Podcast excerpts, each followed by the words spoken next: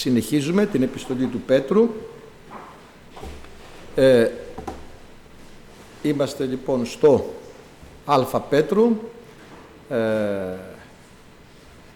Α Πέτρου και στο 13 εδάφιο είχαμε σχολιάσει και θα μείνουμε 13 και 14 και σήμερα, γιατί έχει πάρα πολύ ωραία πράγματα και μας δίνει ο Λόγος του Θεού πάρα πολύ ωραίες πάρα πολύ ωραίες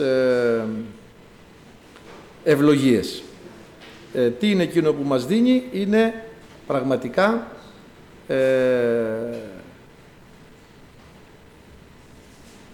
οι λέξεις. Να δούμε τώρα τις λέξεις που παίρνουμε εδώ. Είδαμε τις οσφίες της διανοίας σας. Είδαμε την εγκράτεια. Έτσι διαβάσαμε, δια τούτο αναζωσθέντες τα σωσφίες της διανοίας σας, εγκρατεύεστε και έχετε τελεία ελπίδα εις τη χάρη την ερχομένη σε εσάς όταν αποκαλυφθεί ο Ιησούς Χριστός. Αναζωσθέντες τα σωσφίες, το είδαμε. Εγκρατεύεστε, το είδαμε. Τι σημαίνει εγκράτεια? Είναι ο πρώτος καλή, είπαμε, για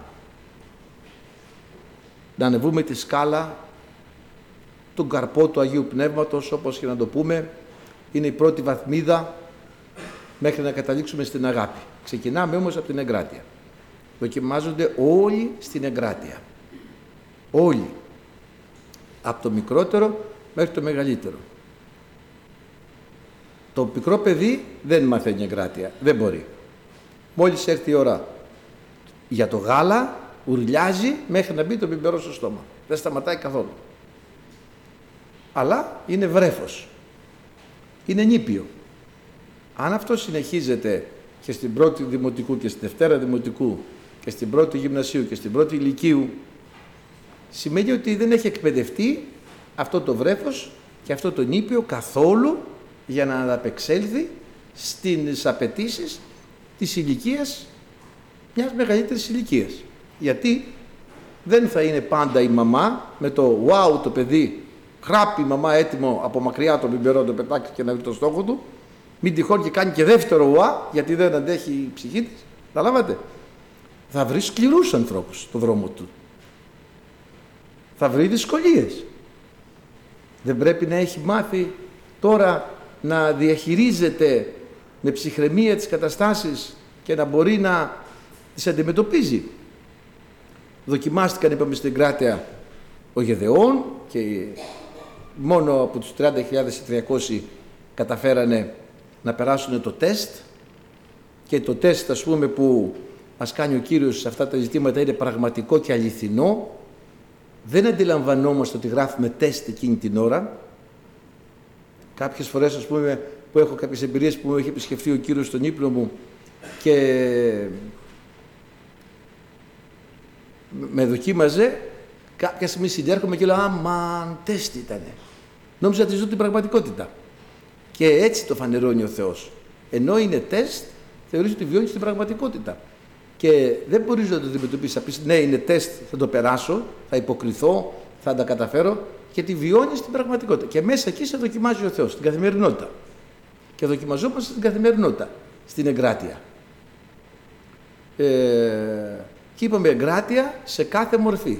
Self-control που λένε οι Άγγλοι, έλεγχος, φρένο. Σε κάθε τομέα δοκιμαζόμαστε στη ζωή μας. Στον τομέα των επιθυμιών μας, έτσι, στον τομέα των ενστίκτων μας. Πρέπει να, παραδείγματος χάρη, ο νέος εγκρατεύεται μέχρι να παντρευτεί. Έτσι δεν είναι? Βλέπετε εσείς τον κόσμο να εγκρατεύονται οι νέοι, αλλά τι λέει? Πράτους πάσα ακαθαρσίαν ακορέστος. Δεν εγκρατεύονται οι νέοι. Όμως στο Χριστό εγκρατεύονται οι νέοι. Παραμένουν άγιοι και περιμένουν την ώρα του Κυρίου. Μαθαίνουμε λοιπόν την εγκράτεια σε όλους τους τομείς. Δεν έχουμε πολύ εγκράτεια στο φαγητό μερικές φορές. Και δεν έχουμε εγκράτεια στο φαγητό. Και για να δοκιμαστούμε, παραδείγματος χάρη, η ώρα του φαγητού είναι 2. Αλλά μπορεί να έγινε κάτι, να έχει πάει 3 και το φαγητό να μην είναι έτοιμο. Και να γίνεται ο πανικός. Δεν μπορώ να συγκρατήσω τα νεύρα μου, δεν μπορώ να περιμένω. Σου έχω πει να είναι έτοιμο στο σπίτι, ξέρω εγώ, ή ακόμα και εδώ στην τραπεζαρία που τρώμε. Μερικοί βιάζονται, άντε το κοιτάνε, το ξανακοιτάνε, τσιμπαλαγάνε. Περίμενε, δεν κάνανε προσεκτικά, δοκιμάζω λίγο. Δεν κρατιέται ο άνθρωπος, εγκράτεια. Βιάζονται. Βιάζονται να φάνε το φρόντο, βιάζονται μετά για το επιδόρπιο, βιάζονται μετά για να ξέρω εγώ το επόμενο βήμα. Να... Όλα. Βιαζόμαστε, αδερφοί, και δεν έχουμε κανενός είδους εγκράτεια. Μερικές φορές, όταν έχουμε, ας πούμε, είμαστε υποψιασμένοι, που θα λέγαμε κάπως έτσι να το πούμε, το ελέγχουμε λίγο το πράγμα. Διότι έχουμε αποκτήσει μια εμπειρία τόσα χρόνια, έχουμε μάθει, έχουμε ακούσει τόσα πολλά μηνύματα, τόσα πολλά κηρύγματα, και όταν είμαστε υποψιασμένοι λέμε «Οπ, κρατήσου». Και λίγο το ελέγχουμε, αλλά όταν έχει κατεβάσει τους διακόπτες ο Θεός και δεν αντιλαμβανόμαστε ότι είναι δοκιμασία, τότε εκεί φανερώνεται η καρδιά μας αμέσως και λέει, ας πούμε, πήγες, λέει, στο σπίτι, σε κάλεσε κάποιος, στο πλούσιος και τα λοιπά, βάλε μάχαιρα στο λαριγκά σου. Λέμε τώρα μια εγκράτεια. Και ξέρετε τι λένε, αγαπητοί μου. Οι Ορθόδοξοι την έλλειψη εγκρατείας στο φαγητό, όχι, το λέμε σε εισαγωγή, γαστριμαργία το λένε, την έχουν στα θανάσιμα αμαρτήματα. Δηλαδή κάνεις θανάσιμα αμάρτημα. Δεν μας λέει ο λόγος του Θεού κάτι τέτοιο, έτσι. Θέλω να σου πω όμως πόσο πολλοί την έχουν τη γαστριμαργία. Θανάσιμα αμαρτήματα θα λέγαμε, τα λέει, είναι τα έργα της Αρκός, πώς τα λέει η Γραφή και τα λοιπά. Εκεί θα προσέχουμε τι είναι γραμμένο μέσα στο Λόγο του Θεού. Και αδερφοί αγαπητοί, πραγματικά δοκιμαζόμαστε σε όλα τα επίπεδα. Μετά ο άνθρωπος που δεν είναι εγκρατής είναι βιαστικός και κάνει όλο γκάθεση. Πέφτει όλο σε σφάλματα, όλο σε προβλήματα, χώρια που γερνάει και γρήγορα. Αφού βιάζεται για το ένα, βιάζεται για το άλλο, βιάζεται για το άλλο, πότε θα πάω στην πρώτη δημοτικού, πότε θα πάω στην πρώτη γυμνασίου, πότε θα πάω στην πρώτη ηλικίου, πότε θα πάω στο πανεπιστήμιο, πότε θα πιάσω δουλειά, πότε θα παντρευτώ, γρήγορα να κάνω παιδί, γρήγορα να κάνω εγγόνια, γρήγορα μετά τι. Καταλάβατε, μην βιάζεσαι. Καλύτερα σιγά σιγά. Άστα να κρατήσουν μια αιωνιότητα. Τι βιαζόμαστε. Θα είμαστε εγκρατείς σε όλα. Ο αγωνιζόμενος, τη λέει ο λόγος του Θεού, στον Τιμόθεο Απόστολος Παύλος, εις πάντα εγκρατεύεται. Είπαμε λοιπόν, ο εγκρατής είναι και από το νύφο, νηπτικοί πατέρες είχαμε πει, έτσι. Και μετά είχαμε πει για την εγκράτεια, για την ελπίδα, πόσο σημαντικό πράγμα είναι η ελπίδα. Αδερφοί αγαπητοί, η ελπίδα είχαμε πει δεν κατεσχύνει και ο χριστιανός δεν πρέπει ποτέ να χάνει την ελπίδα του. Ποτέ. Ας πούμε, λέμε τώρα, ένας πεθαμένος, τι να ελπίσει άλλο. Τι μπορεί να ελπίσει ένας πεθαμένος. Οι πεθαμένοι βέβαια δεν ελπίζουν. Οι χριστιανοί πεθαμένοι ελπίζουν. Ελπίζω, προσδοκώ να καταντήσω στην εξανάσταση των νεκρών. Δηλαδή οι χριστιανοί και πεθαμένοι ελπίζουν. Ο Ιώβ λέει ότι αφού το δέρμα μου φθαρεί, θα οδηγηθώ στον τάφο, αλλά πάλι με το σώμα μου θα δω το Θεό. Ο δε Δαβίδ, ξέρετε τι λέει, δεν θα αφήσεις τον οσιό σου να δει διαφθορά. Ενώ είμαι στον τάφο, ελπίζω ακόμη και στον τάφο. Έτι δε και η σάρξου θα αναπαυτεί επελπίδη. Δηλαδή θα με... Ένας ελπιδοφόρος πεθαμένος.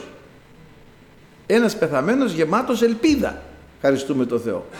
Οι χριστιανοί λοιπόν, αδερφοί, και πεθαμένοι ελπίζουν, και γιατί προσδοκούν ανάσταση νεκρών. Δεν χάνουμε ποτέ την ελπίδα μας. Έχουμε ζωή αιώνια. Και αυτό να το θυμόμαστε πάρα πολύ.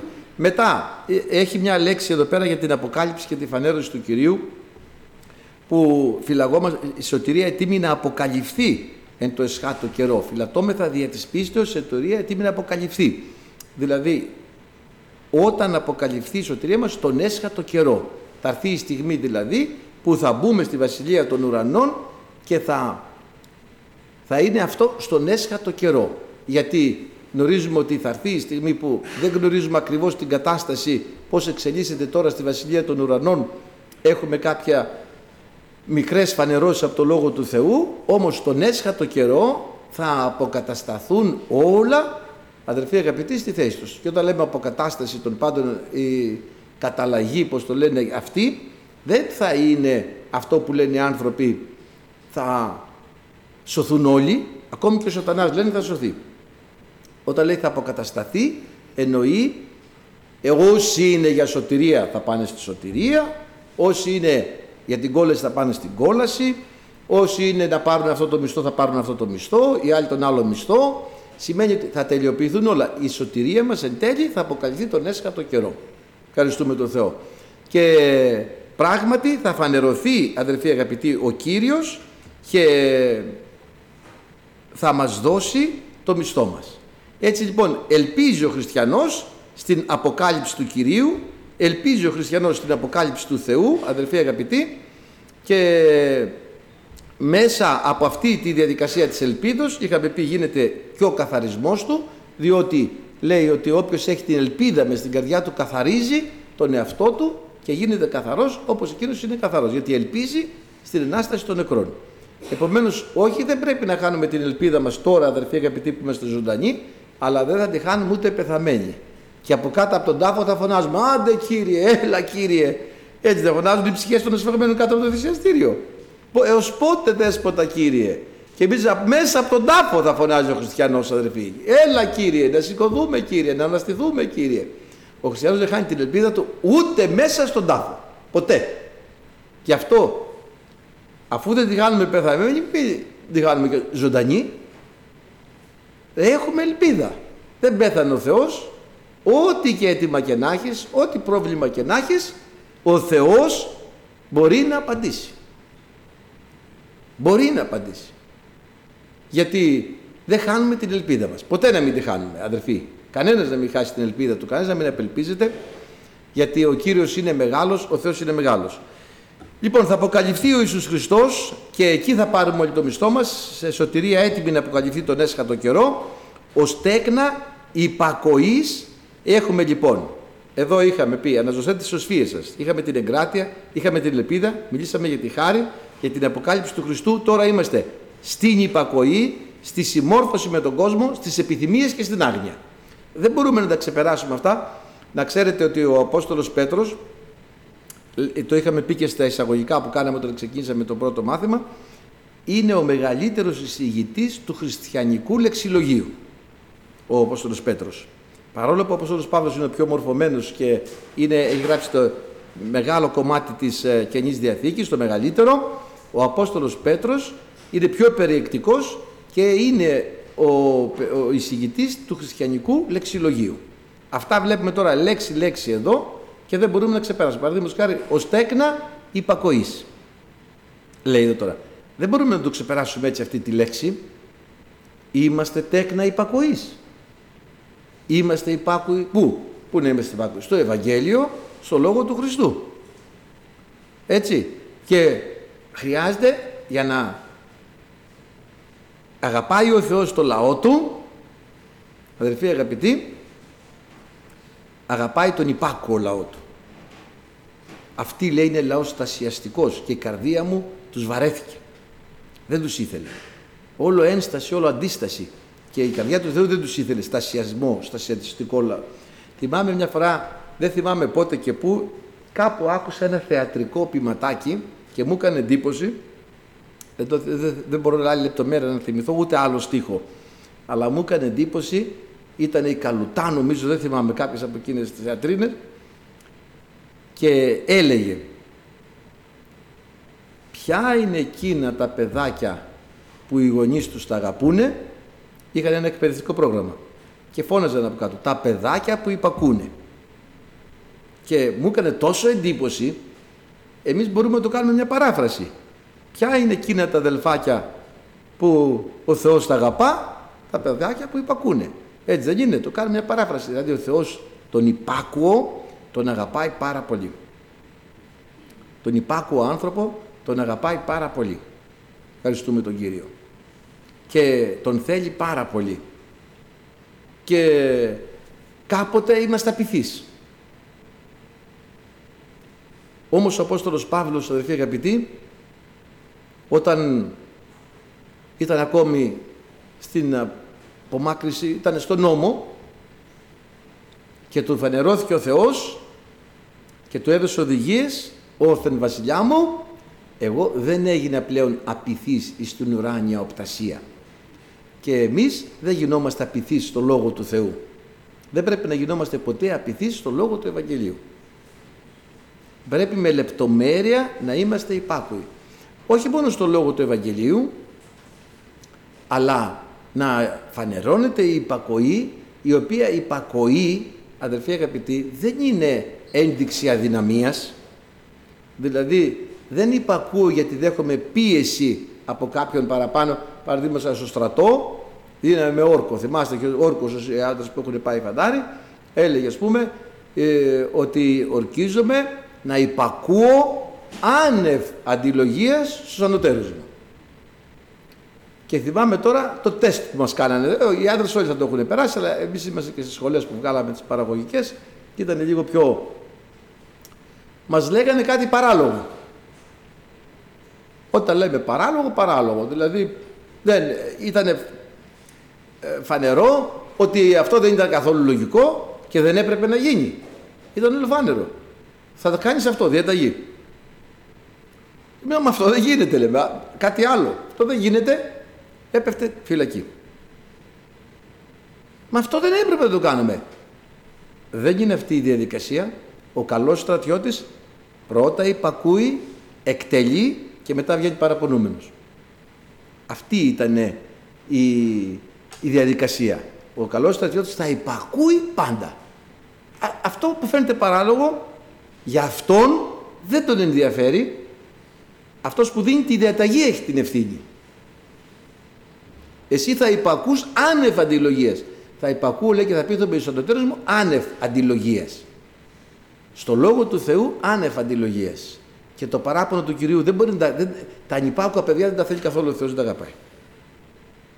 Τα παιδιά που υπακούνε τα αγαπάει.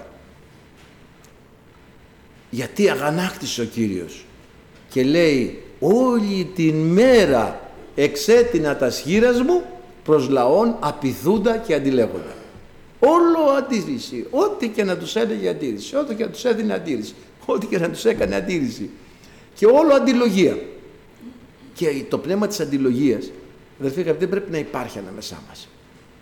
Πρέπει να δείχνουμε ταπείνωση και υπακοή.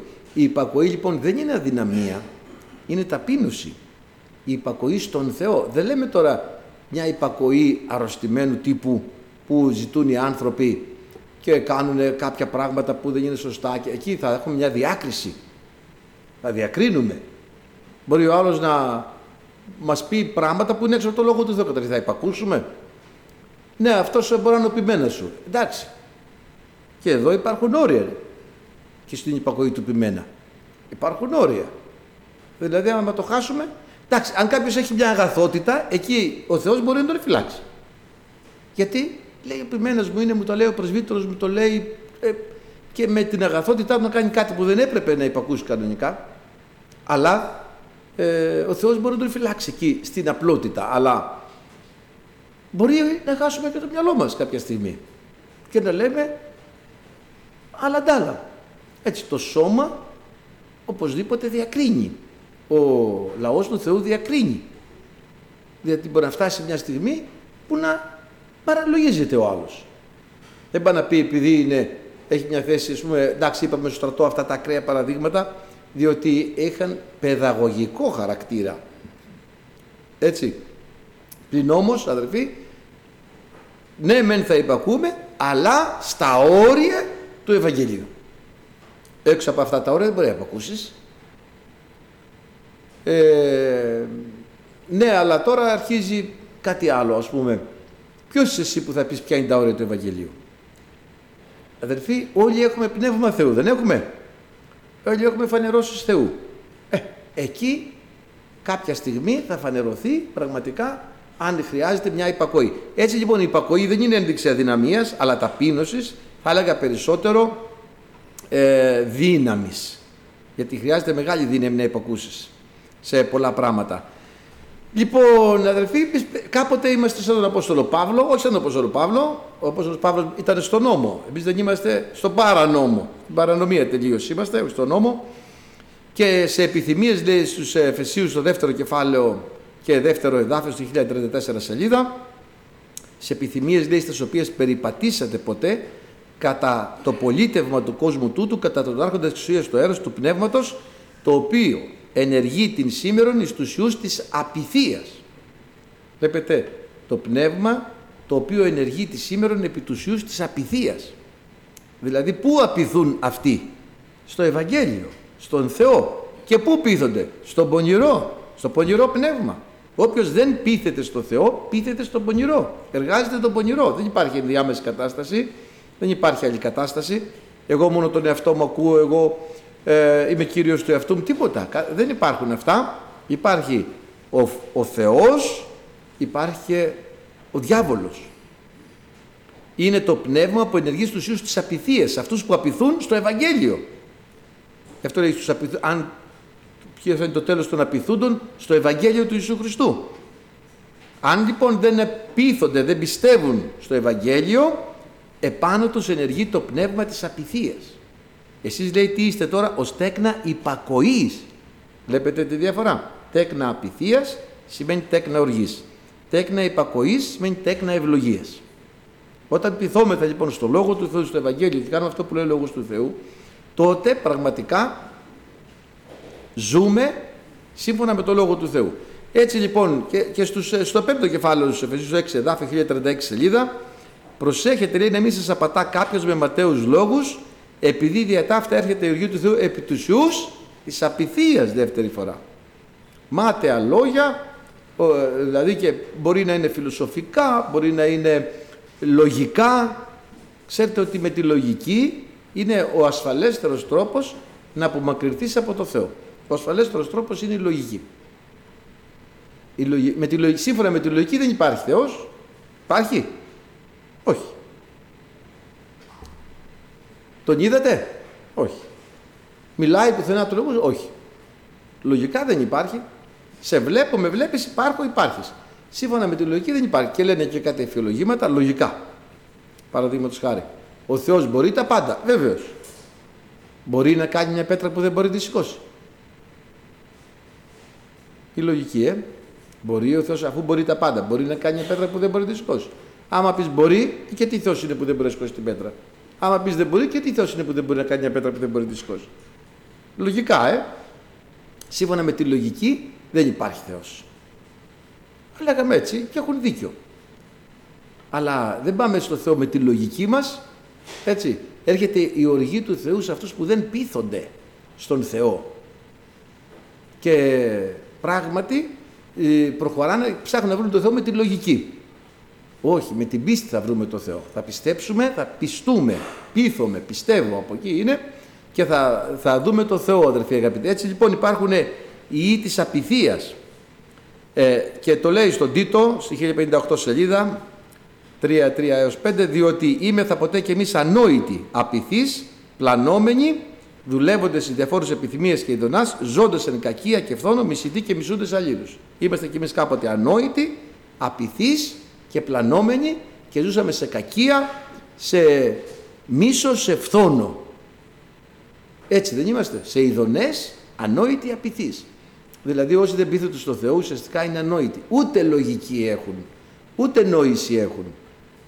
Γιατί είναι γραμμένο σε έναν ψαλμό, δεν θυμάμαι ποιος είναι τώρα, και λέει, είπε ο άφρον εν την καρδία αυτού, δεν υπάρχει Θεός. Δηλαδή δεν έχει λογική, δεν έχει νόηση, είναι άφρον όποιος θεωρεί ότι δεν υπάρχει Θεός. Δεν υπάρχει πιο άφρον από αυτόν τον άνθρωπο. Ας έχει πει πολύ σπουδαία και μεγάλα πράγματα. Εκείνο το οποίο είναι υψηλό ενώπιον των ανθρώπων, βδέλιγμα είναι ενώπιον του Θεού. Βδελίγματα έχει πει ουσιαστικά.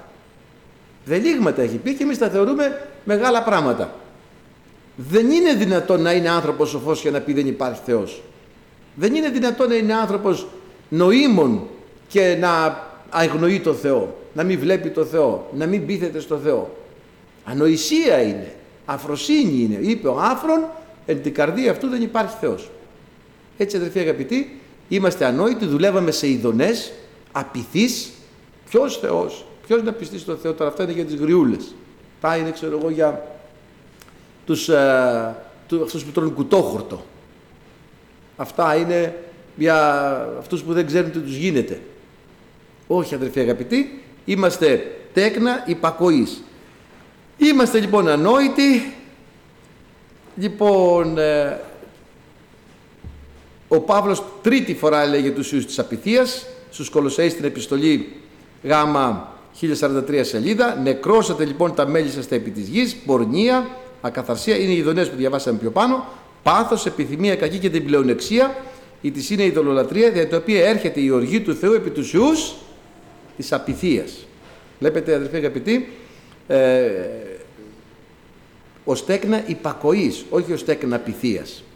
Γιατί η απείθεια, λέει στον, ξέρουμε όλοι στο Σαμουήλ εκεί, όταν έδωσε εντολή ο Θεός στον ο Σαμουήλ, δηλαδή στον Σαούλ, μια φορά, δύο φορές παρέβει την εντολή, του λέει θα πιάσει, θα σκοτώσει όλους, θα τους... Α, τώρα που λέμε αυτό τώρα, θα τους πιάσει, θα τους ανατώσεις όλους κτλ. Ήδη έχουν αρχίσει να απαγορεύουν τη βίβλο στην Αμερική, διότι έχει, λέει, πορνογραφικό περιεχόμενο και προάγει τη βία. Ούτε, δεν ξέρω αν το διαβάσατε, γιατί τώρα το πήρα αφορμή από τώρα που είπε στο Σαούλ, θα εξολοθρέσει τους πάντες αλλά και τα ζώα. Προάγει, λέει, τη βία. Και μου στείλε και ο αδελφός ο Γιάννης εδώ ένα άρθρο, το οποίο τώρα πλέον σε λίγα χρόνια που έχει ανακαλυφθεί η τεχνητή νοημοσύνη, θα ξαναγραφτεί η βίβλος από την τεχνητή νοημοσύνη, όχι από ανθρώπους, αλλά από την τεχνητή νοημοσύνη, και η βίβλος που θα γραφτεί από την τεχνητή νοημοσύνη θα είναι παγκόσμια αποδεκτή. Δηλαδή αυτή τη στιγμή θίγονται οι μουσουλμάνοι από τη βίβλο, διότι η βίβλος λέει μέσα ότι ο Χριστός είναι η μόνη αλήθεια. Οι μουσουλμάνοι λένε όχι, Μωάμεθ είναι. Οι Ανατολίτες εκεί, οι Πέρσες, ο Ζωροάστρης είναι.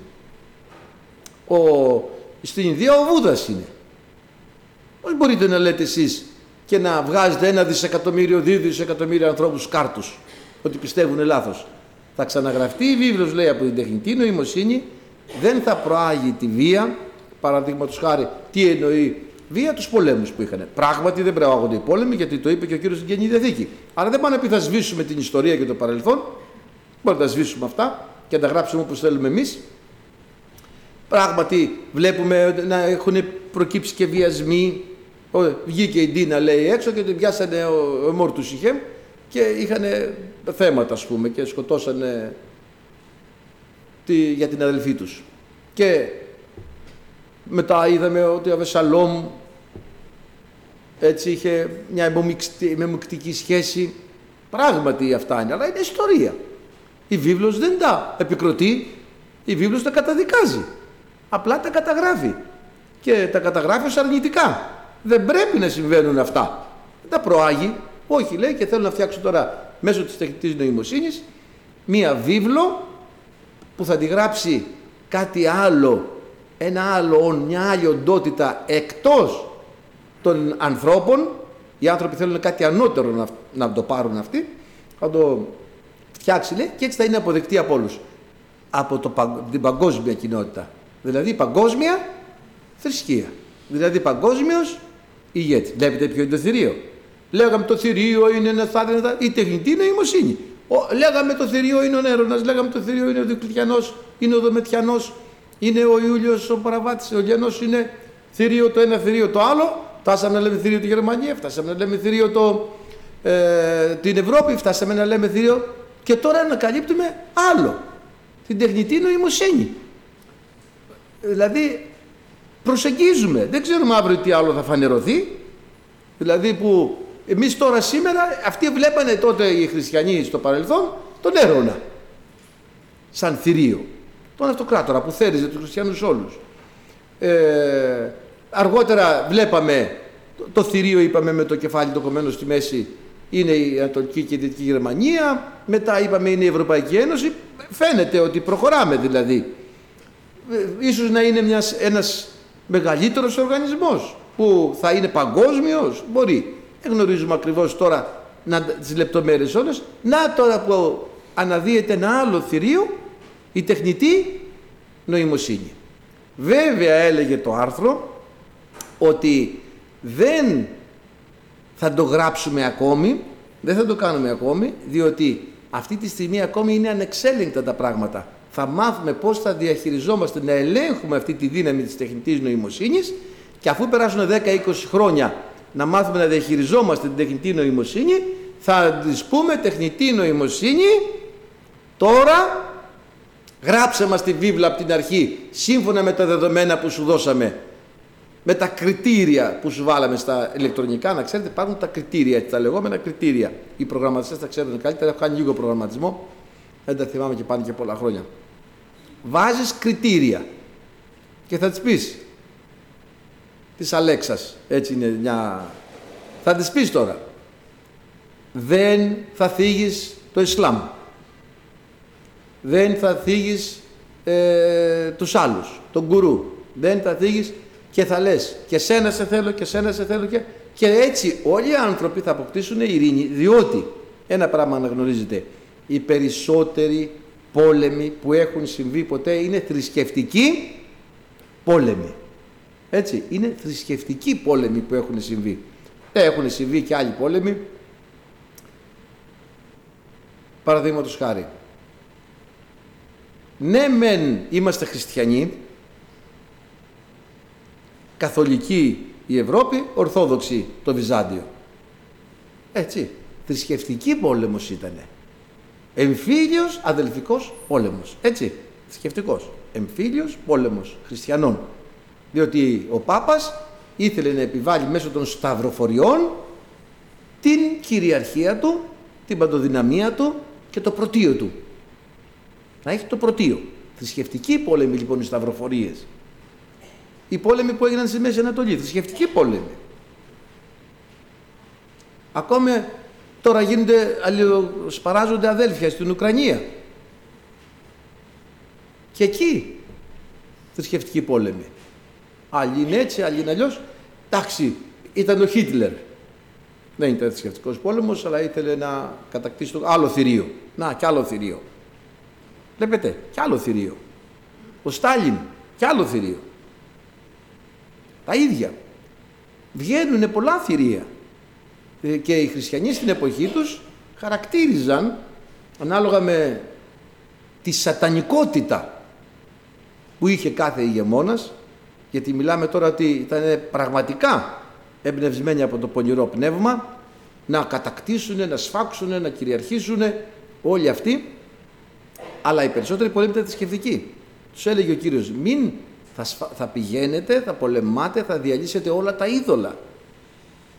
Και όλοι οι πόνεμοι λοιπόν έχουμε, επομένως, να επιστρέψουμε τώρα, αφού κάναμε, και θυμάμαι με κάποια αδέρφια που είμαστε στην Αμερική, που είναι ένα τεχνητή, πρώιμη τεχνητή νοημοσύνη. Άμα έχετε ακούσει, δεν θυμάμαι τώρα τι είναι, Google, Microsoft, η Alexa η λεγόμενη που είπαμε πριν, άμα το έχετε ακούσει, η οποία, ένα κομπιούτερ δηλαδή, ό,τι ερώτηση και να έκανες απαντούσε πάρα πολύ ωραία. Και ο αδερφός λέει, ρε στρεφός εκεί, θα το πάρω. Ό,τι και να τη ρωτάς την Alexa το ξέρει. Θα το πάρω. Και πώς του ήρθε ο Θεός, τον φώτισε, γιατί ήταν καλό. Λέει: Αλέξα, υπάρχει Θεός? Λέει: σε ποιον αιώνα ζείτε? Τέτοια εποχή κανένας δεν πιστεύει στην ύπαρξη του Θεού. Ακούτε, την έπιασε την Αλέξα. Ήταν μια πρώιμη τεχνητή, και ο αδερφός είπε: ούτε να το ξαναδώ μπροστά μου. Ήταν μια πρώιμη τεχνητή νοημοσύνη. Ό,τι ερώτηση και να έκανες. Αυτή τη στιγμή είπαμε χθες, εγώ δηλαδή, το είπαμε όλοι μαζί, μην σας κάνω συμμετόχους, είπα ότι ο άνθρωπος έχει 5 έως 10.000 κόκαλα. Έτσι νόμιζα. Αλλά στο διάλειμμα κάποιος μου έλεγε 200-300. Λέω: κάτσε να ρωτήσω την Google. Βλέπετε. Google πόσα κόκαλα έχει ο άνθρωπος? 206. Αμέσως τα ξέρει όλα. Το θηρίο. το κομπιούτερ. Τώρα, μέσα από την Ευρώπη θα εδραιωθεί, μέσα από πιο παγκόσμιο σύστημα, όλα θα δικτυωθούν, θα γίνει όλη η γη ένα χωριό, έτσι δεν είναι, γιατί σε όλη τη γη, λέει, το θηρίο θα επιβληθεί. Και βλέπουμε λοιπόν, αγαπητοί μου, ήδη τα ζούμε αυτά τα πράγματα τώρα, αλλά εμείς είμαστε τέκνα υπακοής. Αυτά θα ενεργηθούν επί τους ιούς της απειθίας. Γιατί εμείς είμαστε τέκνα υπακοής. Και ως τέκνα υπακοής, λοιπόν, νεκρώνουμε τα μέλη μας πάνω στη γη. Και υπακούουμε στο Χριστό. Δείχνουμε υπακοή. Έτσι λοιπόν, τώρα να επιστρέψουμε λίγο, ξεχαστήκαμε στον Σαούλ. Του είπε ο Σαμουήλ, αυτό και αυτό είναι η εντολή του Θεού. Δεν θα αφήσεις τίποτα όρθιο. Και ο Σαούλ ήταν άνθρωπος συναισθηματικός, δεν ήταν καλά καταρτισμένος στο Λόγο του Θεού και το αντιλαμβανόμαστε. Άμα θα δούμε τον πρώτο βασιλιά με τον δεύτερο, ο πρώτος βασιλιάς ήταν ο Σαούλ, ο δεύτερος ο Δαβίδ. Ο Δαβίδ όλο θυσιαστήρια έχτιζε και ο Σαούλ μια ή δύο φορές νομίζω έχει κάνει θυσία. Δύο φορές. Και παράβαση. Δεν στεκότανε καλά πνευματικά. Δεν στεκότανε στο ύψος του Λόγου του Θεού. Είχε όμως δίπλα του ένα προφήτη δυνατό που του έλεγε το Λόγο του και του λέει θα πας και δεν θα αφήσεις τίποτα. Και τα πρόβατα και τα αρνιά και τα κατσίκια και τις καμήλες. Ναι. Πήγε. Έγινε ο πόλεμος, πράγματι πήγε ο Σαμουήλ, με το που τον βλέπει ο Σαούλ, εξετέλεσα το Λόγο του Κυρίου. Λέει, συγγνώμη, του λέει ο Σαμουήλ, και αυτά τα βελάσματα τι είναι? Α, αυτά. Δεν είναι, τα σκοτώσαμε όλα, κρατήσαμε μόνο τα καλύτερα για να τα θυσιάσουμε, για καλό σκοπό. Για καλό σκοπό δεν υπακούω. Για καλό σκοπό δεν το κάνω αυτό, για το Θεό. Κρατήσαμε τα καλύτερα των προβάτων, λέει, για να τα θυσιάσουμε. Όχι, δεν τα φάμε εμείς. Να τα θυσιάσουμε στο Θεό. Μα λέει, δεν σου είπα δεν θα κρατήσεις κανένα? Πω, αδερφοί, πόσο πολύ εύκολα. Δεν ξέρω, κι εγώ θα την είχα πατήσει. Γιατί όχι. Ποιος είναι καλύτερος, αδέρφια μου?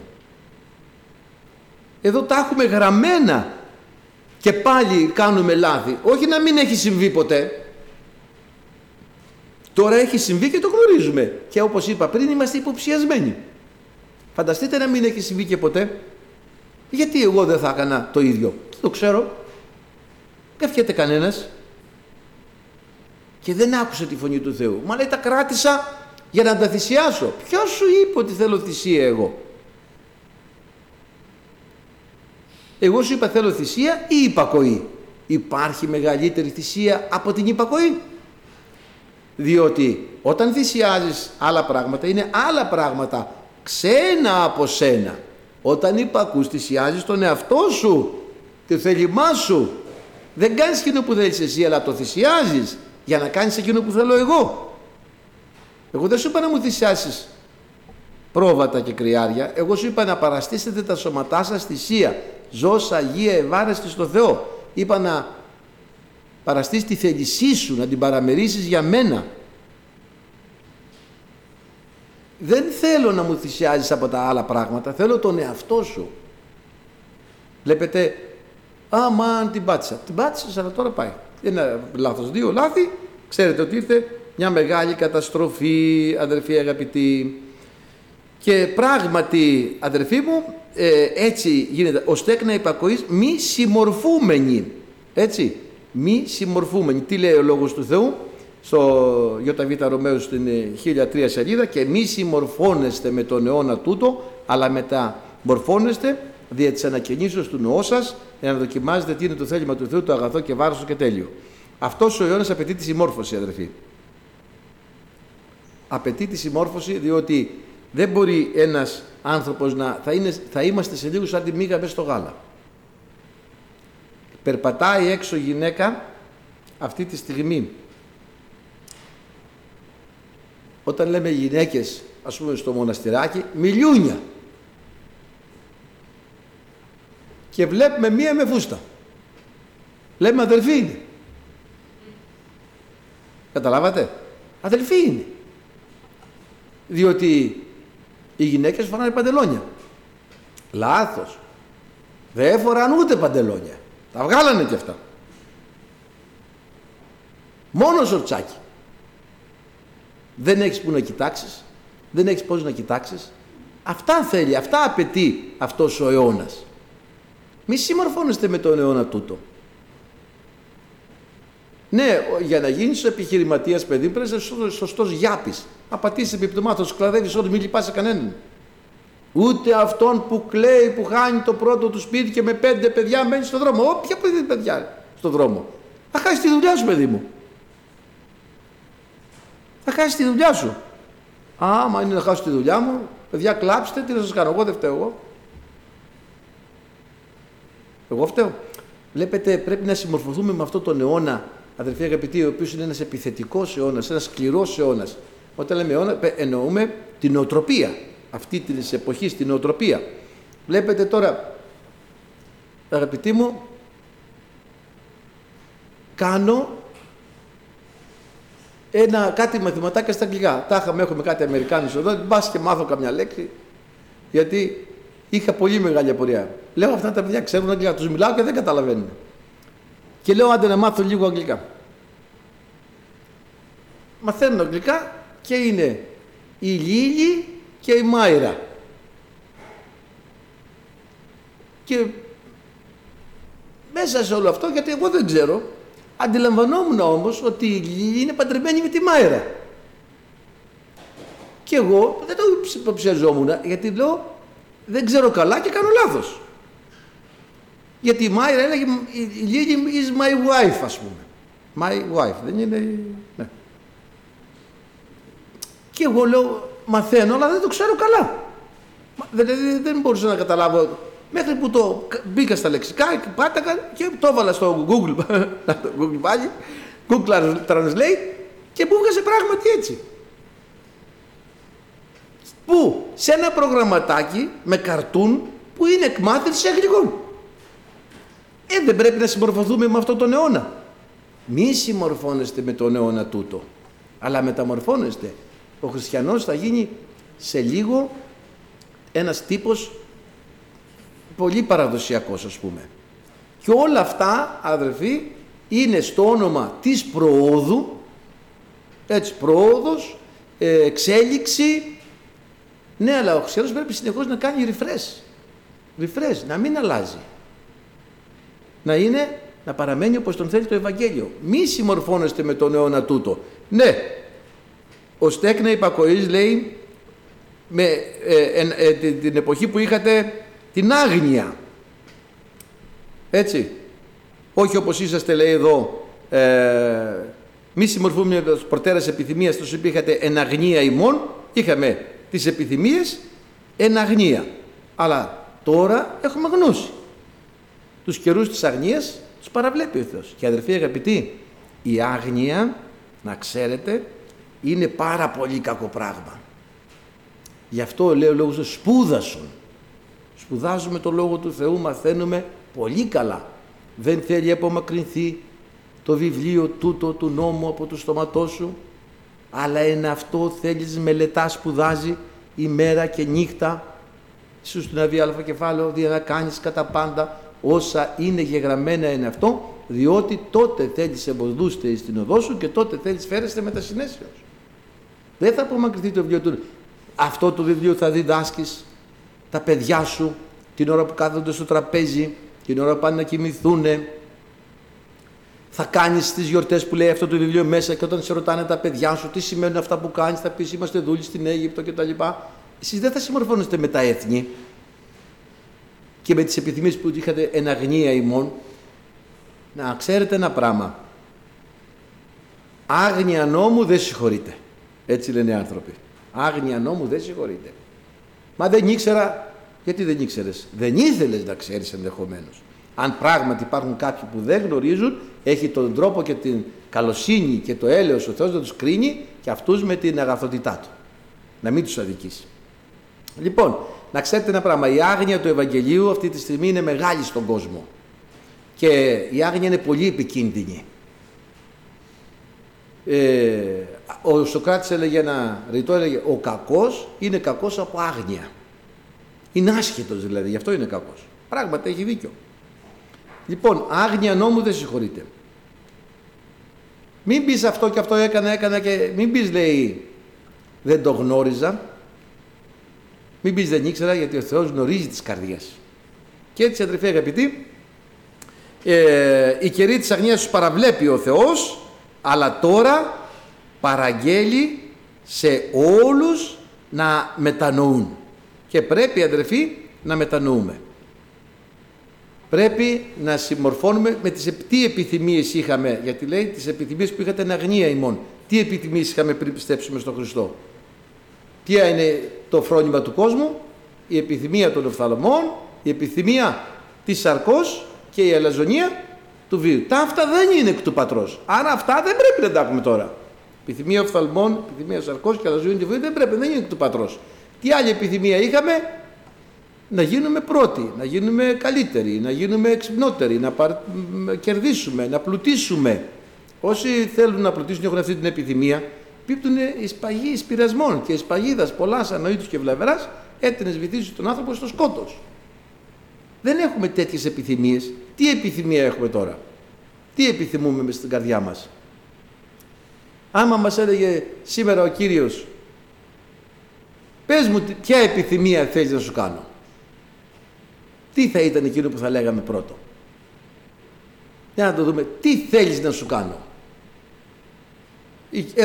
Δεν ρωτάει ο Κύριος συχνά. Τι θέλεις να σου κάνω? Τι επιθυμία έχουμε τώρα, αδερφοί? Κύριε, να αναβλέψω. Επιθυμούμε, λέει όπως όλος πάει, επιθυμώ μάλλον να αναχωρήσω. Έτσι δεν λέει? Και να είμαι με τον Χριστό. Έχουμε αυτή την επιθυμία μες στην καρδιά μας. Ή μας φοβίζει ο θάνατος, ή μας φοβίζει κάτι άλλο, το άγνωστο. Δεν είναι άγνωστο για μας. Μας το έχει αποκαλύψει ο Κύριος. Πάμε στον άγνωστο με βάρκα την ελπίδα.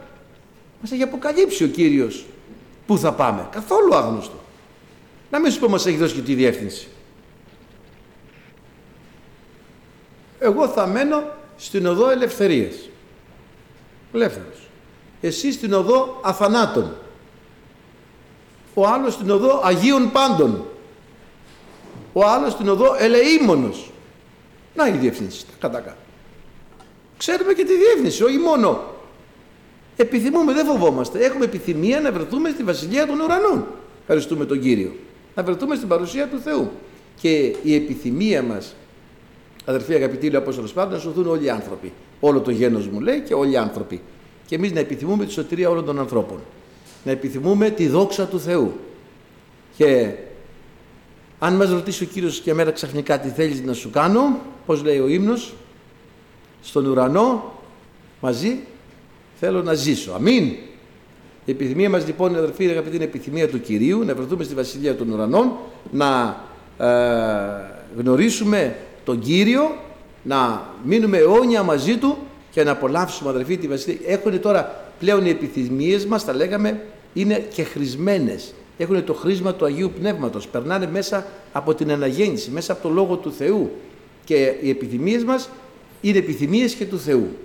Επιθυμούμε εκείνο που επιθυμεί και ο Κύριος. Να σωθούν όλοι οι άνθρωποι, να πάμε στη Βασιλεία Του, να έχουμε την ευλογία του Θεού και να είμαστε τέκνα υπακοής, αδερφοί αγαπητοί, και να φύγει από η ομίχλη της άγνοιας και της αμάθειας. Πρέπει πάνω από όλοι να το προσέξουμε αυτά, να αν έχουμε άγνοια και αμάθεια, γιατί τότε διαστρεβλώνουμε το Λόγο του Θεού και θα πέσουμε σε πλάνη.